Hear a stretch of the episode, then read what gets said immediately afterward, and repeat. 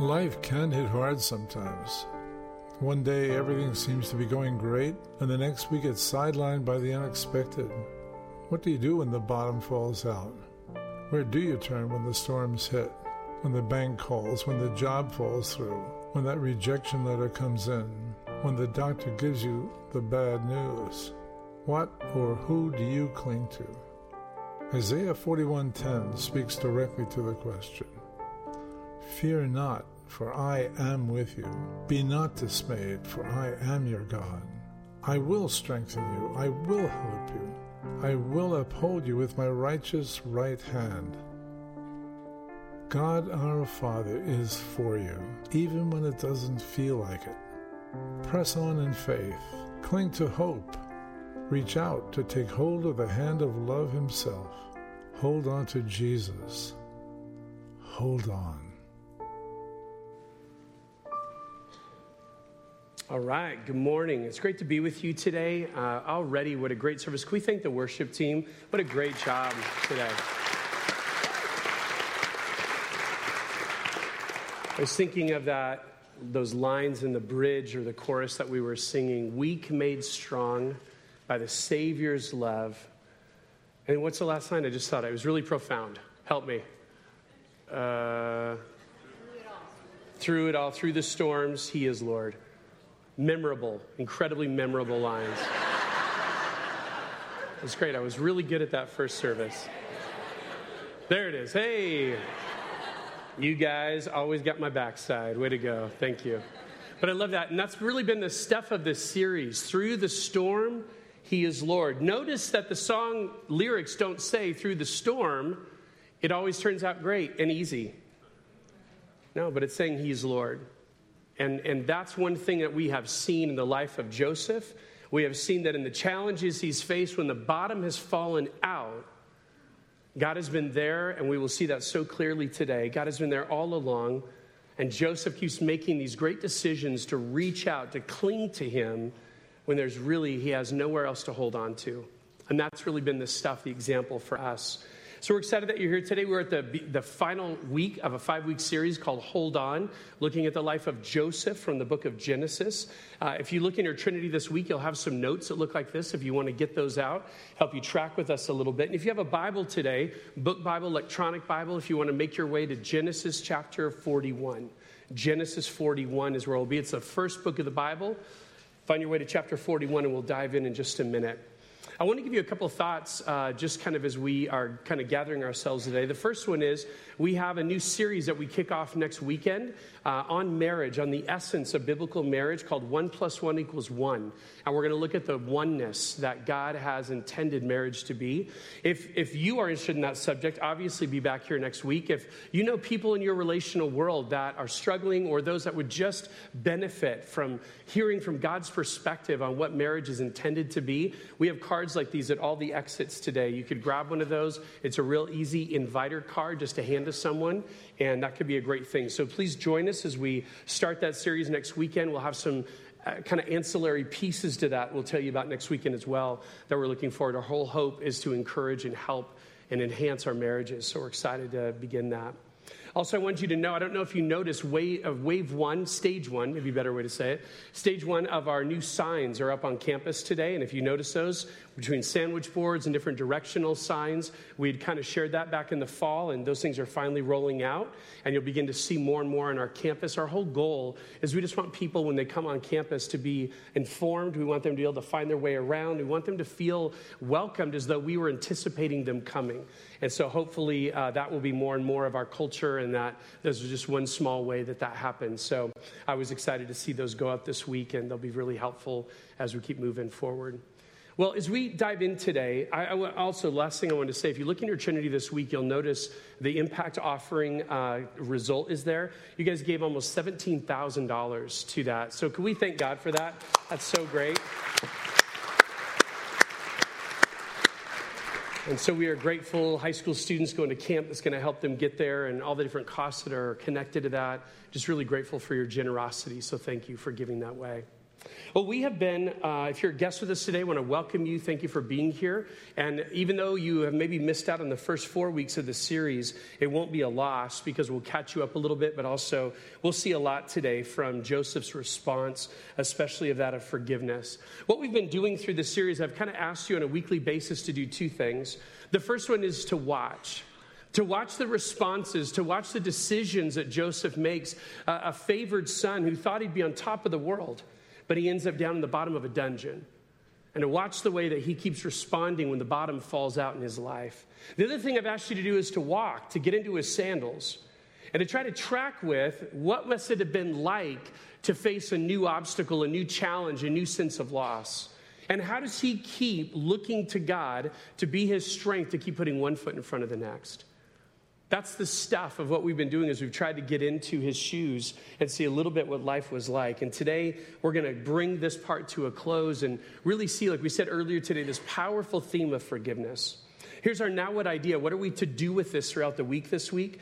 Trust. Trust that the intended evils that others have introduced into your life are things God can use for good and move forward and move forward. This will make sense as we dive in. Let's look at in your notes. Number one, though we might want to forget our painful experiences, God is wanting to redeem them. Though we are wanting to at times forget our painful experiences, God is wanting to redeem them. We're going to finish our time today, and what we're going to see is this reunion of Joseph, this son who had been sold over to human traffickers that the brothers had no idea where he's even end up, ends up in Egypt and now, after about a period of about 20 years, he's going to be reunited to these same brothers who sold him. Brothers who thought they would never see this guy again are now going to deal with him face to face. And as we dive in and as we look at that, what's powerful to me is that the, the, amount of text, if you've been with us in this series, we've kind of taken a portion of scripture and worked our way through it every week. Today we have five chapters to cover. And so the only other way to do that than what I'm doing today is literally could just open the text and read it straight through. That wouldn't be a bad thing. But today I'm going to give you some highlights as we go throughout this, this sequence. But I want you to just even kind of draw attention to that. Five chapters of the Joseph narrative, five chapters are given over to this family being restored of these relationships being reconciled one to another. Let's pull back and see it this way Genesis is the first book of the Bible, it has 50 chapters. That's a long book uh, for biblical standards. 50 chapters, watch this, one tenth. One tenth of the entire book of Genesis is dedicated to these relationships being reconciled. That should say something to us. That's a lot of traction. That's a lot of recorded biblical truth for us to grab. And so, therefore, I would just kind of surmise from that it's there for our purposes, it's there for our help to understand how do we deal when tragedy enters our life, especially at the hands of other people. One tenth of the book of Genesis is devoted to this issue, to this sequence of relationships. And we're going to see today two key concepts that really surface. The first one is perspective, and the second one is purpose. Perspective in terms of how Joseph, now that he's seen more to the story, remember, he was a 17 year old favored son who ends up the property of someone else. Is just trying to, all, all, within a day, that happened that fast, trying to process what on earth is happening to me, and now my life is absolutely skewed from what I thought it would be. He comes to understand that it was through, watch that word, it was through his brother's treacherous, incredibly heartless decisions that God ultimately saved them, saved his brothers, saved himself and the rest of the known world. The trial filled mysteries he couldn't see while he was living in chapter 37 would now reveal their purpose now that he's living in chapter 41. I have a feeling that for many of us here today, that's the season that you're in. You're in chapter 37. There are incredible challenges, some are just heartbreaking, that you are walking through that absolutely in your mind make no sense. And what we're learning from Joseph, I want you to see this. When Joseph was property of Potiphar, when Joseph was a prisoner in a jail cell, he didn't have the whole story. He didn't know he was going to be elevated to number two in the land. So, what was his attitude? What was his disposition while he was in jail, while he was a slave? He had no idea of the future, but what he kept doing was clinging to God. clinging to God even when none of it made sense. And as it relates to Joseph's God ordained purpose, remember, he had these visions when he was a 17 year old young man about how God was going to elevate him, how his family was all going to bow down before him. Even though that was vague and even had a pompous attitude about them, now he could see with clarity why God had him on the planet to literally save the world. What a great lesson we've seen demonstrated in his life. Every time he finds himself in these experiences, we kind of brought to the surface last week. Here he is elevated to number two in the land of the world power at that time. But the training, the places where he got training to be able to not just be in that position, but actually be good at that job, was while he was in a jail giving leadership to other prisoners. It was while he was a slave in Potiphar's household, giving leadership to the household servants. Would Joseph have ever thought, A, that this was going to be his future, but B, that was going to be God's training ground? I don't think any of us could have seen that coming. But Joseph, along the way, continued to show a sense of trust. God, I cannot see what I'm in right now. This makes no sense. Remember the words that he gave to the cupbearer when the cupbearer was going to be liberated. I have, there's no reason that I should be in this jail. I was sold by my own flesh and blood as a slave. I don't get all this, but I'm trusting that God is going to make sense of it. He didn't stop pursuing his God communicated purpose even when he was in deplorable circumstances. This is for your notes. Joseph showed that it's never for nothing. Joseph showed it's never for nothing the situations that God walks us through. And I got to say, that line has stuck in my head pretty much all throughout my ministry career, these last 25 years, of trying to process God in the middle of what I'm in. If I would just say, I want nothing to do with these circumstances, I don't want to have to deal with these issues and these people, I'm reminded that what I'm in right now, the things I can't control, it's never for nothing. God is going to use it. God is somehow shaping me, preparing me for something in the future. But I want to ask you this question today What was the thing? What was the thing that could have possibly derailed Joseph from being able to live out this God ordained purpose, of being able to have the perspective that he would have? And I would put to you this the one thing that would have really tripped this whole thing up and really sent him spiraling that of pouring out wrath and revenge on the brothers who did this to him. Remember last week, I thought this was fascinating. We realized that J- Joseph, as he is elevated to this number two position, Pharaoh gives him a wife, and in giving him a wife, they have two sons. And if you remember the name of the firstborn son, he named him Manasseh. And Manasseh sounds like the Hebrew word for forget. And he went in, he gave an explanation. I've named him Manasseh so that I might forget my homeland and my father's household. I want to forget this family that I have had so many problems with, that have dealt with me so treacherously, I want to put it in the past. Well, the reality is that would be short lived because those same brothers we're going to see today are going to wind up on his front porch. And now he's going to have to deal.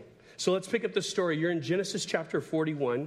Joseph is now 30 years old, number two in the land of the most powerful country on the planet. He's married and he has two sons. Pharaoh's dream about seven years of plenty, seven years of famine has come true. And now, excuse me, now they're living in that season of famine. We pick it up in chapter 41, verse 56. When the famine had spread over the whole country, Joseph opened the storehouses and sold grain to the Egyptians, for the famine was severe throughout Egypt. Look at this line. And all of the countries, and all of the countries came to Egypt to buy grain from Joseph because the famine was severe in all the world.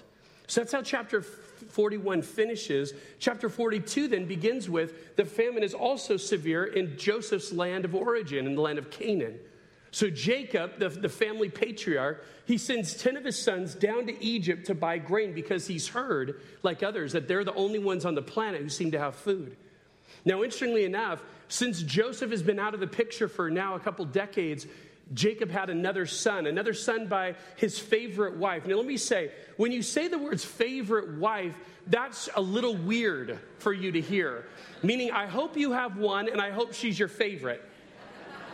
But for Jacob, that wasn't the case. He had four women that were wives esque to him. And, and the, the stories we saw in week one of all the crazy favoritism, they never stopped, even after Joseph. This favored wife, Rachel, has another son. She dies in childbirth, giving birth to Benjamin, Benjamin. And as a result, he becomes the new favored one. So Jacob won't send Benjamin down with the 10 brothers to get the grain for fear that something would happen to him. Interesting. That sounds a lot like a few decades ago of not sending Joseph out to the fields for fear that something would happen to him. He's just repeating history all over again. Now, they have made now, as they come down, they come and they, they, they take a knee before the emperor that they come to beg grain from. They want to buy grain. And as they're on their knee, chapter 42, verse 8 says this Although Joseph recognized his brothers, they did not recognize him. Then he remembered his dreams about them and said to them, You are spies. You have come to see where our land is unprotected. Now, when you read those words, you're hearing is if, especially if you've never heard the story before, you're hearing Joseph say, I gotcha.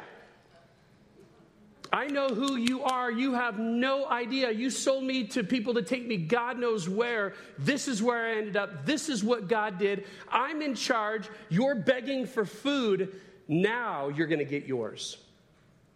It's exactly what those words sound like at the beginning. You're spies. You've come to check us out. Remember, by the way, it says that Jacob or uh, Joseph remembered his dreams.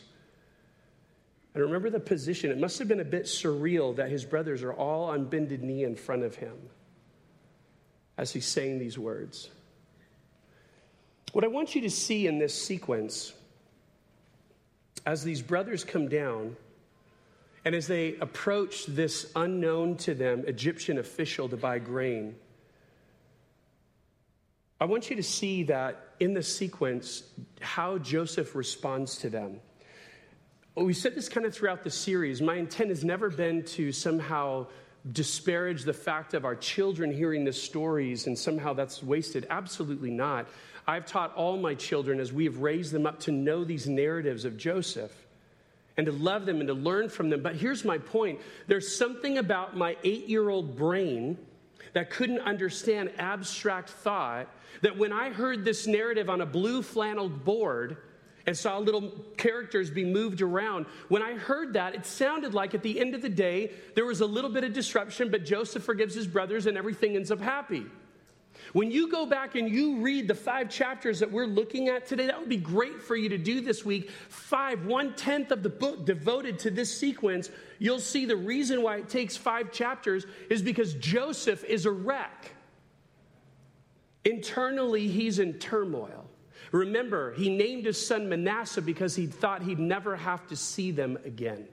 God, help me forget that era of my life. I'm moving forward. God brings them back, and now he has to deal.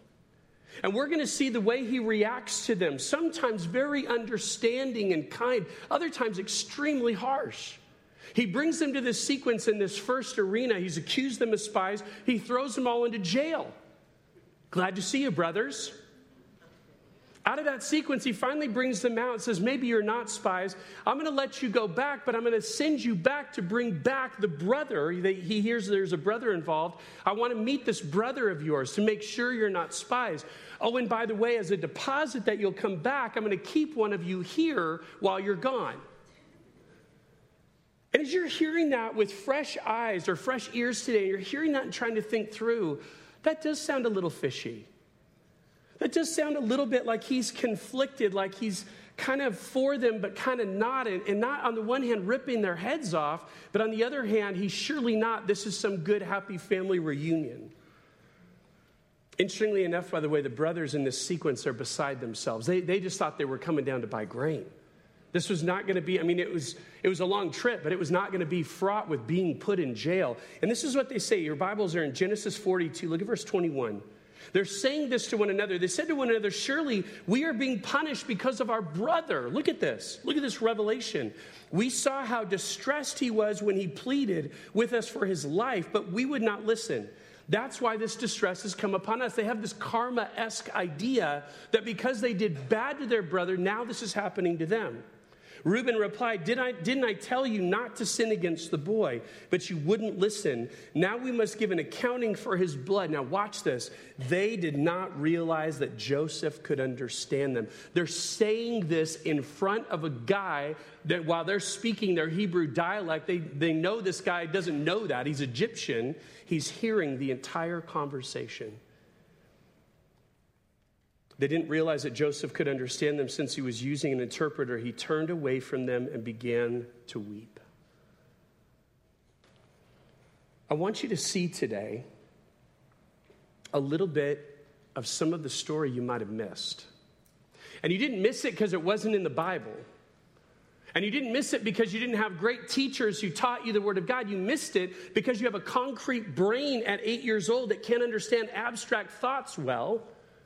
And when these truths are being put on a board, you're hearing it kind of going, well, that seems odd, and you just keep moving. Now you're in his sandals and you're saying, he is a mess. He is one moment seemingly for them, another moment throwing them into jail, one moment accusing them to be spies, another moment weeping over the sense of they understand what is going on. They understand that from this God sized perspective, that God was doing something as a result of their treachery. Joseph is conflicted. And I want you to see that today because rather than us saying, hey, there are people in your life who've ushered pain, it has come at their hands, just get over it and forgive them. I don't want you to hear that today because I don't think that's what the Bible teaches. I don't think that's what this narrative demonstrates. What it demonstrates is pain. What it demonstrates is challenge and turmoil as Joseph is trying to figure out how in the world am I going to move forward? I wanted to put this behind me. God has brought it back front and center, and I have to deal with these brothers. He goes back and forth, accusing them, then detaining them, then grieving, and then blessing all at once. He's an absolute mess. When he looks back, he would say the actions that they took against him were the cause of the bottom falling out in his life. And yet, the actions that they did against him are the reason he's number two in the world power. Do you see how both of those are true? The things you did to me caused my life to be forever changed. But that change has resulted in the fact that God has exalted me to a position of power and influence I couldn't have dreamed. They're both true. They're both in, happening in real time. And Joseph's trying to figure out how in the world do I move forward with these guys that I know, I know, as much as I've wanted to put them out of my mind, I've thought about this moment. What would I do if I ever saw them again?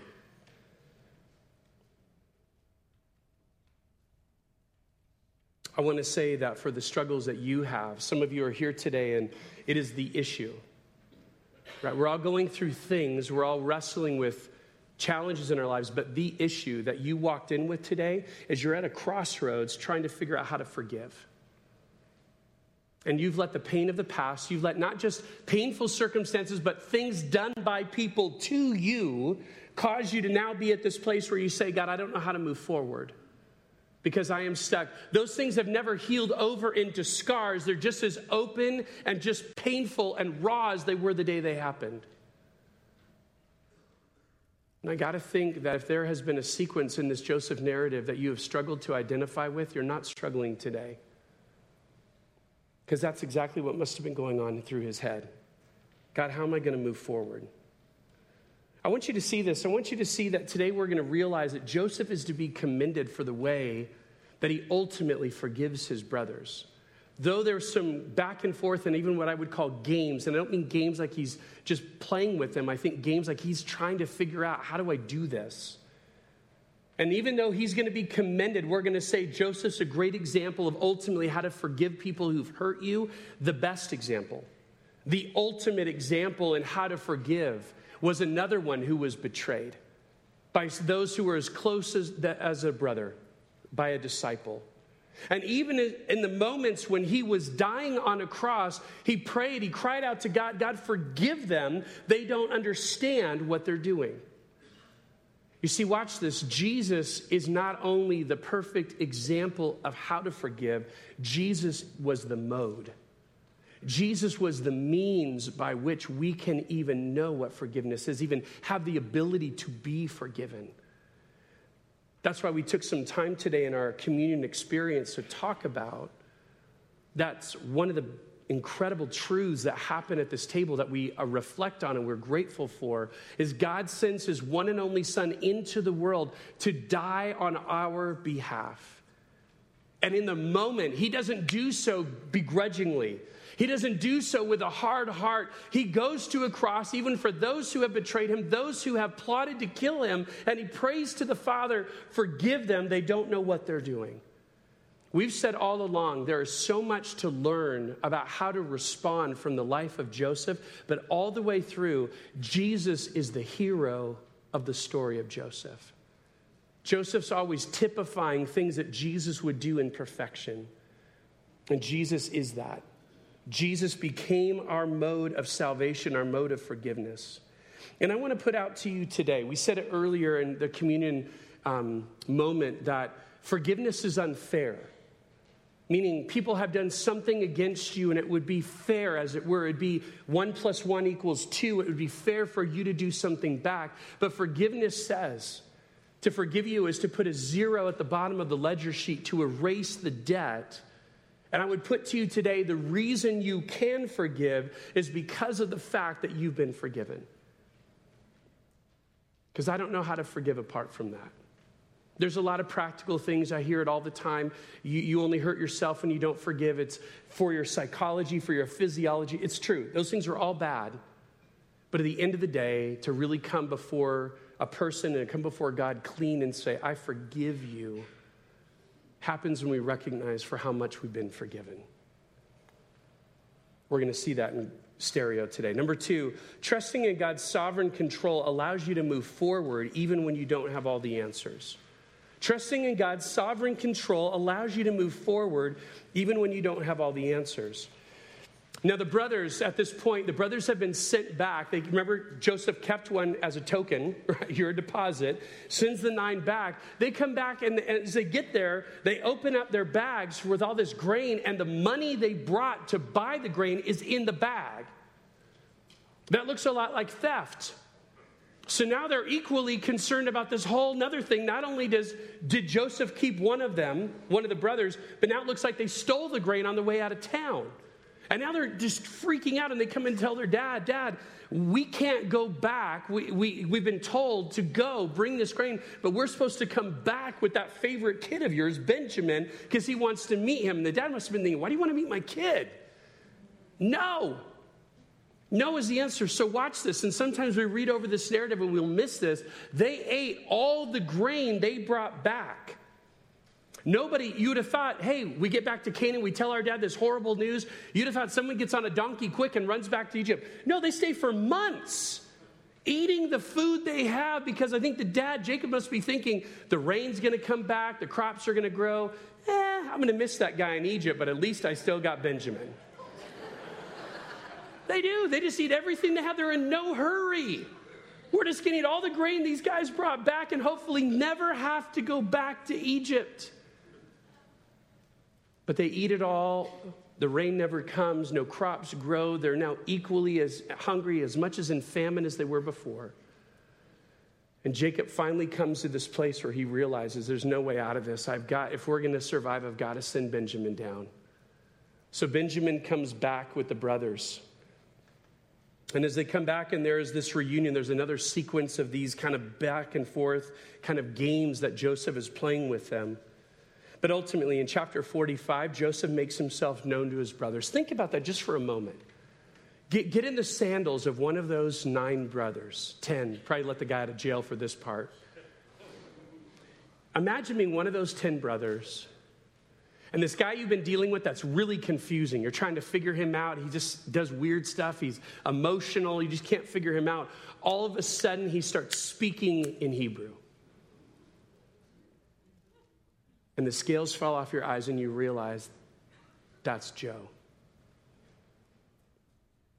I'm thinking right now, when you're thinking of what's been happening and how this relationship has been, and also the fact that he's the number two guy in this land, you're thinking your days are numbered. You have no, no call right now. You are absolutely at his mercy. And it's in that moment, chapter 45 of Genesis, that we read amazing words, how Joseph confronts them. Chapter 5, verse, or 45, verse 5. And now, do not be distressed and do not be angry with yourselves for selling me here. Watch this. Because it was to save lives that God, God sent me ahead of you.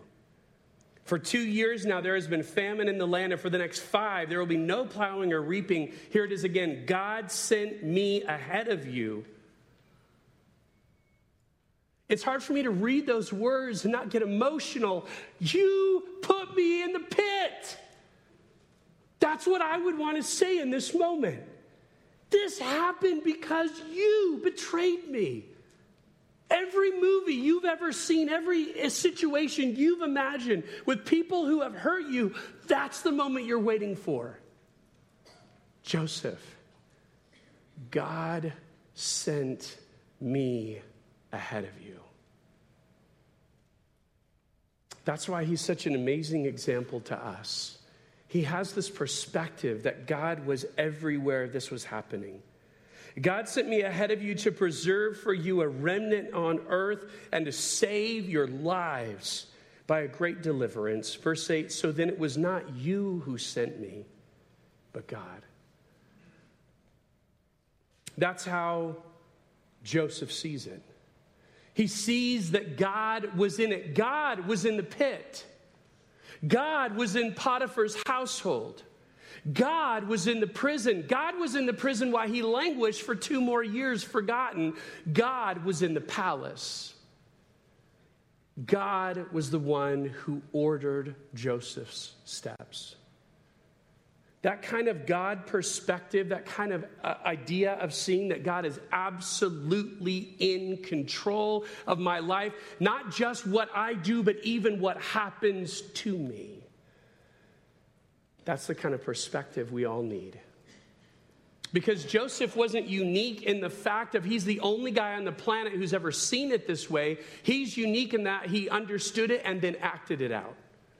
That's our challenge. We can know a lot of good theology, but when the bottom falls out, are we understanding God loves me no less than when everything was awesome? Perspective changes things. It provides a clarity that even though you can see, it doesn't mean that the things that happened to you didn't hurt. It doesn't mean that the people who did them weren't wrong in doing them, but it gives you the ability to say, God has always been in this. It changes your understanding of the why and the who of your troubles. I want you to hear clearly today this doesn't make everything go away. I want you to hear that. Please don't over, hear me overstating something that as long as you can connect dots in your pain, then all of a sudden all the pain goes away and everything is easy. I'm not saying that. What I am saying is when we can say, when God gives us, He pulls back the veil and shows us this was what I was doing, that perspective can give us the ability to keep putting one foot in front of the next and remind us God is in this. God is leading this, God is absolutely in control. Now, you might be saying, Todd, that's really great. With that kind of sarcasm, too. It's really great for the people in the room who can connect the dots to their pain. I'm not one of those. I've had painful things happen to me that seemingly are all a blur. They make no sense. There's no dot to connect, and therefore I have no perspective of how this ever is going to be better or how this is ever going to make sense for anything good. I want you to know I hear you. And there are things that have happened in my life at 47 years old that I look back, painful things, and go, God, you have not connected that dot yet. And the thing for you and the thing for me is to realize that in order for Joseph to keep going, to not just fall apart altogether, He had to learn, he had to trust that God works for the good of those who love him and who have been called according to his purpose. There's the ability to say, God, even though I can't see it, even though to my eye right now this makes no sense, I'm going to keep believing you that you are going to make sense of this. Even if it's not until heaven that I get a clear picture. Because guess what? When Joseph was a slave, I'm sure he didn't have perspective to know what was coming. When Joseph was a prisoner, remember in the prisoner, the sequence with the cupbearer, he even says, There's no reason why I'm here. I was sold as a slave by my brothers. I've done nothing to deserve being in this jail, wrongfully accused by that guy's wife. He, he understands, God, there's no reason that this has happened to me that is fair. But he kept putting one foot in front of the next because he believed.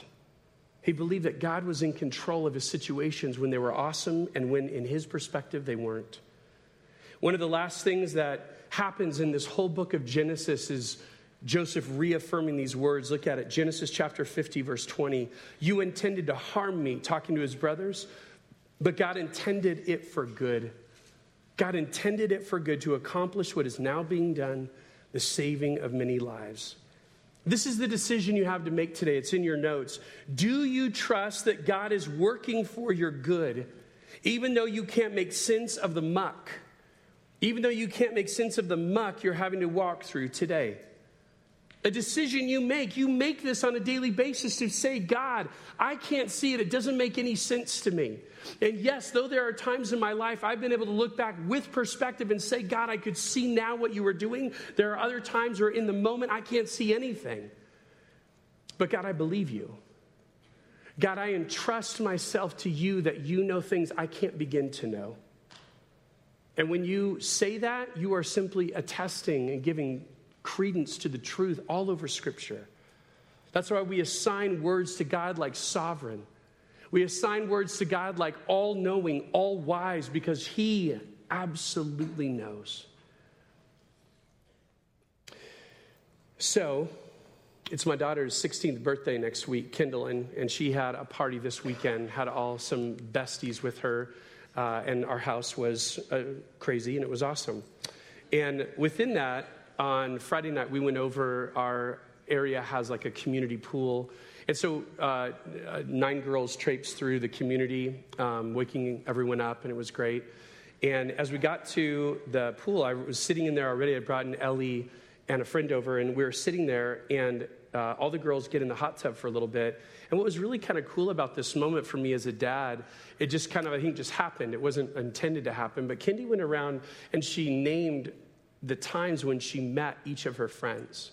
Like, this is when we first connected. And what was really interesting is I'm a dad, I'm very quiet, I just listen. But if she's going around connecting dots, she said on multiple occasions, it must have been at least three, um, oh, you and I became friends because our parents kind of forced it. and it became such a theme that she said herself, like, that's really weird. That's happened a few times now. And I remember thinking about that and listening and kind of going, and obviously being forced into a friendship and being a slave in Egypt are two different things. Am I right? Yeah. But I was thinking about perspective and I was thinking about in the moment when she, not, not now, now that she's turning 16 and has all these friends, and these, these are great young women who love Jesus, and I'm just so encouraged by the people that are surrounding her life. But I'm thinking about it, I'm thinking in the moment back in third grade, that was not super fun. When mom and dad said on both sides, hey, why don't you guys go play? Why don't you guys spend time together? Why don't you guys, you know, hang out after school? And they're just looking at each other like, mm, you look weird, you know? and now looking back with perspective, years later, able to go, you're some of my best friends.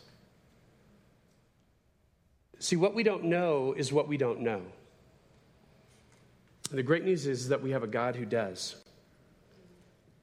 I started this series by telling you about a Max Lucado book that I'd still wholeheartedly recommend. It's called You'll Get Through This. It's all about the life of Joseph. But I want to give to you, I'm not going to read the whole thing, it's quite long, but I'm going to give you another illustration he gave. It's called Woodcutter's Wisdom. And it's about this guy. This guy's a poor man in a village and um, he has a horse.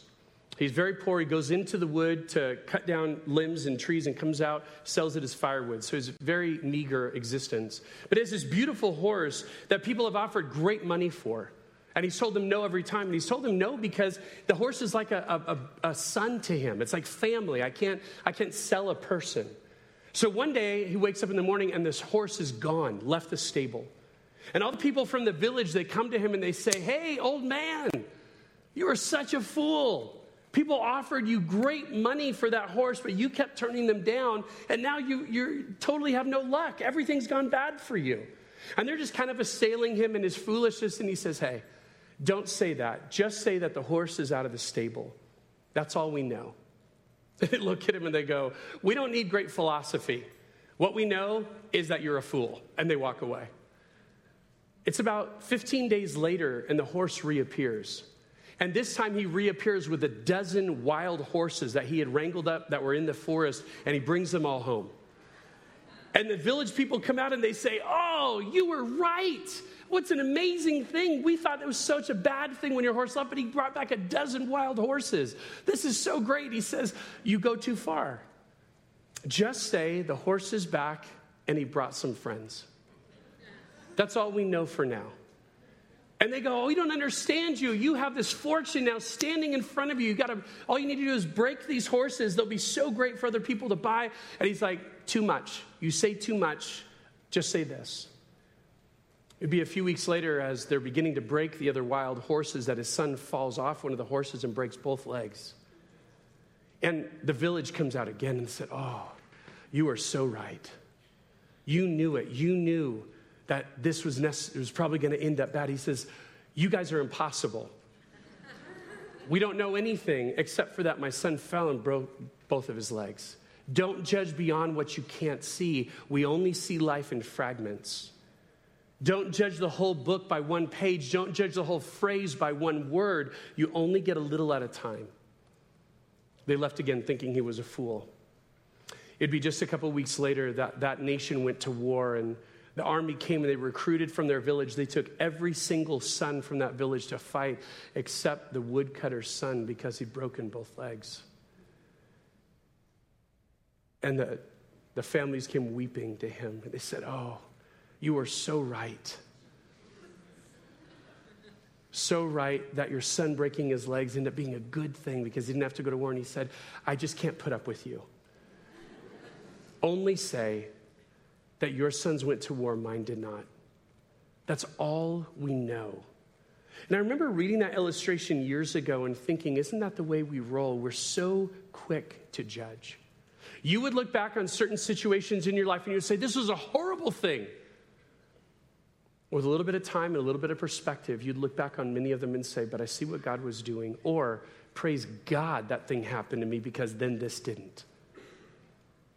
Let us be careful for how quick we attach words like good and bad to situations and just keep saying, God, I can trust that you're in control.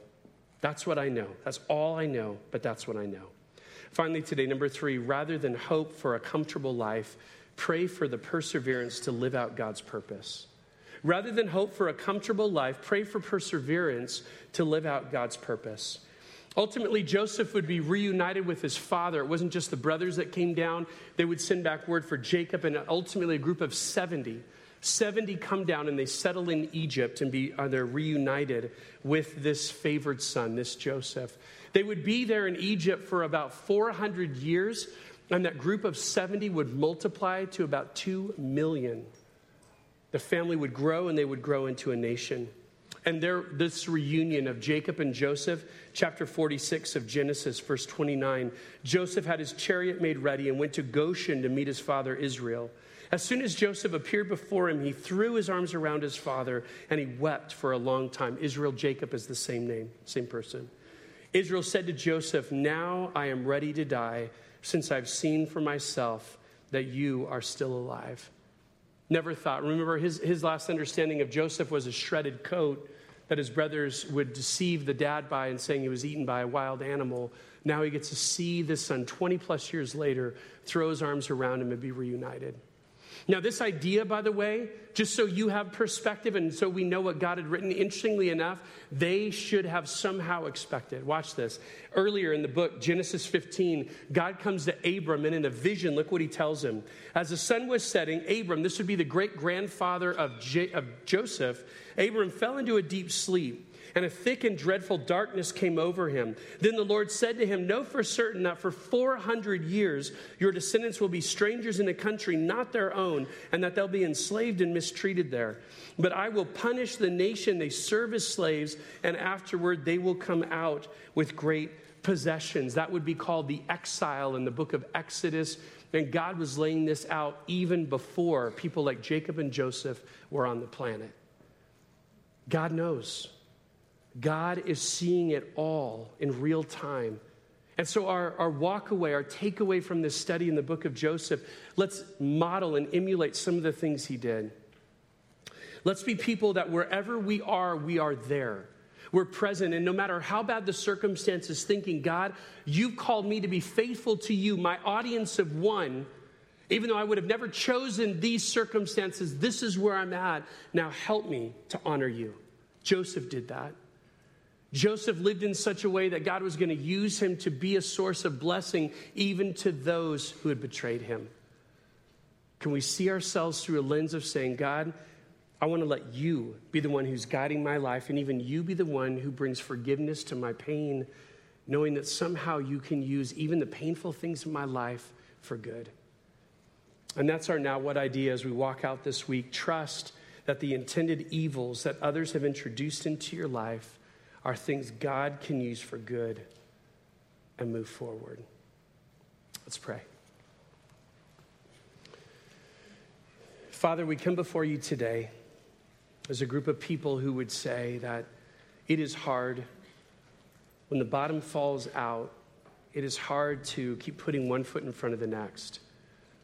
Whether it's issues of just shock of what's happened to us, whether it's a sense of betrayal, of those who maybe it's been at their hands. Maybe it's even you, God. Maybe we come and we question you. If you are so powerful, how did this happen? God, teach us in the narrative of Joseph. Teach us by what you've given us descriptively to follow an example of a man who said, God, I can't make sense of what's going on in these circumstances, but I want to be present. I want to be faithful to you. And I believe God, that you have my life in your hands. I believe that your ways are higher than mine. And for the things I don't understand, I'm going to have to trust you. Father, would we be a people marked by that kind of trust? Would we be a people that when the bottom falls out, we cling tightly to you and we allow you to walk us through? Help us be those people this week. We love you and we pray in the great name of Jesus. Amen.